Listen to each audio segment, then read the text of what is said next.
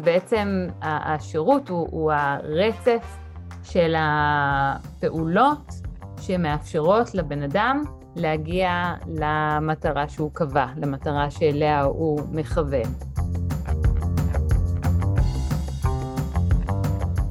עיצוב שירות הוא אחד התחומים המרתקים הקיימים היום בעולם. הוא נכנס בצורה מאוד מאוד חזקה להרבה מערכות בלי שאנחנו בכלל מודעים לזה. בפרק הזה אני רוצה לספר לכם רגע מה זה עיצוב שירות ואיך בכלל זה מתקשר לעולם החינוך ולעולם המוזיקה.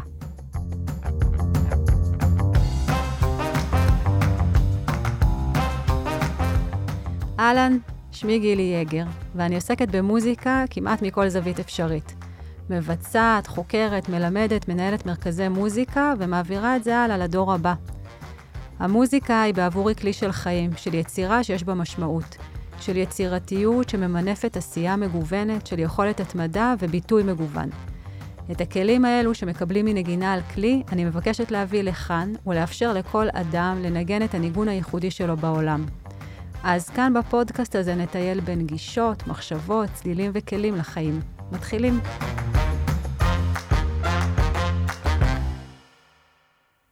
אהלן, בפרק הזה אני ממש רוצה להכיר לכם ולכן תחום חדש שפחות מדי אנשים מכירים.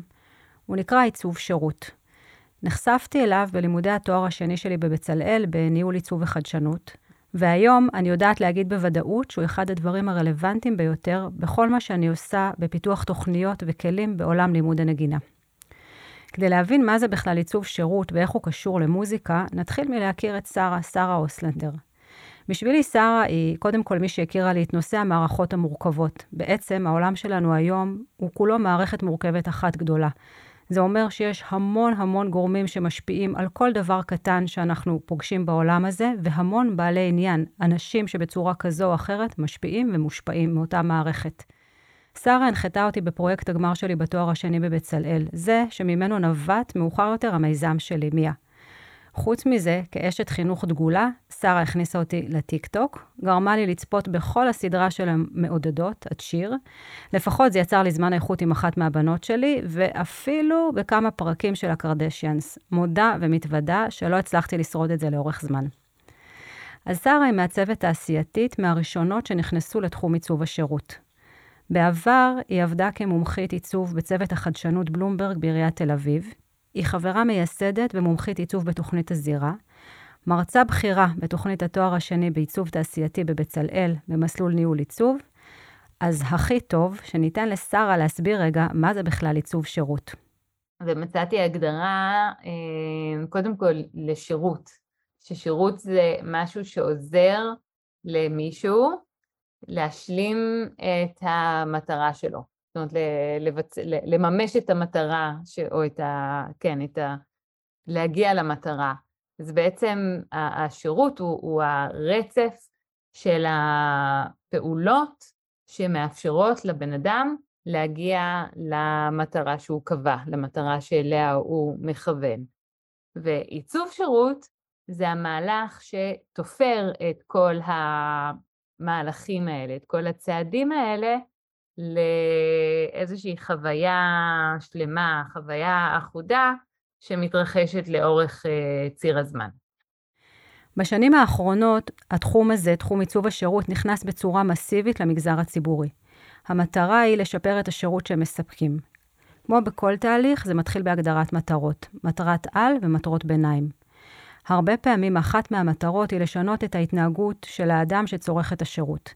מצד אחד, צריך לשנות את ההתנהגות של אנשים, אבל לא פחות חשוב גם לספק את התשתית המתאימה כדי שזה באמת יוכל לקרות הלכה למעשה בשטח. דיציפלינת עיצוב השירות נולדה מתוך הבנה שבעצם אין לנו יותר מדי מה לחדש בעולם הזה, או איך לבדל מוצרים שאנחנו ממציאים ומפתחים. הרי הכל היום ניתן לחיקוי והעתקה. אנחנו כן יכולים לבדל את המוצר ולמתג אותו באמצעות השירות שאנחנו נותנים, באמצעות אותה מעטפת שאנחנו נותנים למוצר הספציפי. זה דורש בנייה של מכלול מאוד מורכב ומפותח, הרבה יותר מהאובייקט עצמו. אז ננסה רגע להסביר את זה קצת יותר טוב. ונכנסת השאלה של הגדרת המטרה, שזאת בעצם השאלה שאיתה אנחנו תמיד נתחיל את המהלך העיצובי שלנו, ואולי גם נגעת בעוד מאפיין, שכשאנחנו מדברים על שירות, תמיד הוא מורכב מהארגון שמספק את השירות, ומהאדם שצורך את השירות. והמטרה שלנו, אני אדבר בתור הארגון, המטרה שלי בתור הארגון שמספק את השירות, זה לעזור לאדם להגיע למטרה שלו. כשאנחנו מדברים על שירות שהוא במגזר הציבורי, המטרה הרבה פעמים, היא איזושהי מטרת על, זאת אומרת, המטרה יכולה לכלול גם איזושהי מטרת על רחבה יותר, וגם אפשר לפרק את זה למטרות קטנות יותר. אז מטרת העל הרחבה יותר היא אולי בכלל שלי, בתור הספקית של השירות, שאני רוצה כעירייה נגיד, לוודא שהעיר נקייה. זה שירות שאני צריכה לספק לתושבים שלי. כדי לשמור על העיר נקייה, אני בעצם צריכה לזהות מהם המקומות שעשויים לייצר לחלוק, ולספק את התשתית שתאפשר לצמצם את הלכלוך שאדם יוצר, שזה נגיד להנגיש לו פח אשפה כדי שהוא לא יזרוק על הרצפה. אוקיי, הכל טוב, יפה, מרתק, אבל מה זה בדיוק קשור אלינו, לחינוך, למוזיקה? טוב ששאלתם.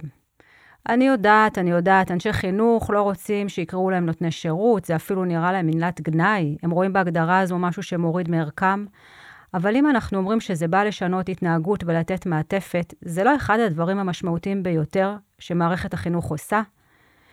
כמורים אנחנו באים לתת ידע, מיומנויות, כלים, לכאורה אנחנו לא אמורים בכלל להתעסק במרחב, במעטפת. רק מה?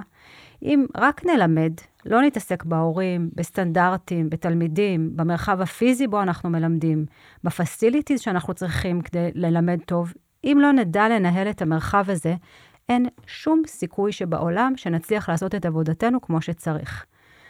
מה זה כמו שצריך? כמו שאנחנו היינו רוצים על פי הסטנדרטים האישיים שלנו. הבעיה היא, כשאנחנו מדברים על שירות, על נותני שירות, זה כמעט תמיד מתקשר לנו למשהו נחות. למה בעצם?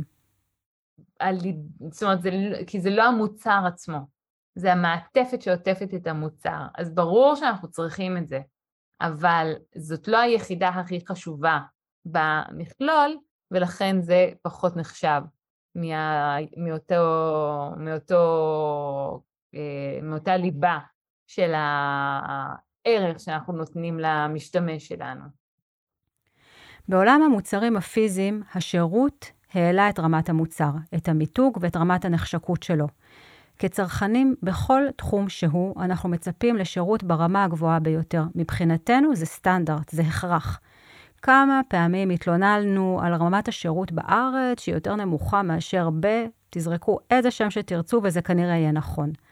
האמת שזה אחד הדברים החשובים ביותר בעולם היום. שירות טוב אומר שאני יכולה לתת את הערך המוסף הגבוה ביותר, בצורה המותאמת ביותר, לאנשים שאני רוצה להשפיע עליהם בכל תחום שהוא בחיים.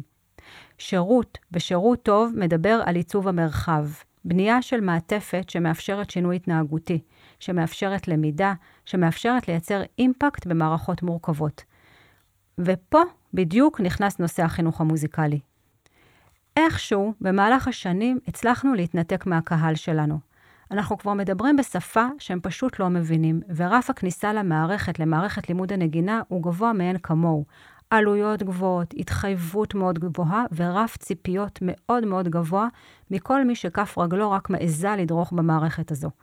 עדיין לא הצלחנו או לא השכלנו לבנות את הגשר, את המעטפת כדי שיהיה קל יותר, כדי שנוכל לקבל הרבה יותר משתמשים. ילדים, בני נוער ומבוגרים יוכלו באמת להצטרף אלינו לעולם הנגינה. שירות מתחבר לנו למשהו שמוזיל את הערך שלנו כמומחים בתחום מסוים. אבל למעשה, היכולת לתת שירות ברמה הגבוהה ביותר, לעצב שירות מצוין לדבר, למהות, לערך שאנחנו רוצים ורוצות לתת, זה אומר שזו גם היכולת שלנו לתקשר את הערך הזה החוצה.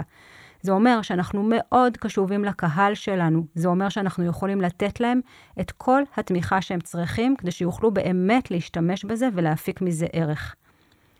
נכון ששירות הוא לא המוצר עצמו, אבל אם פעם היינו חושבים שיכול להיות מוצר בלי שירות, היום ברור לנו שלא.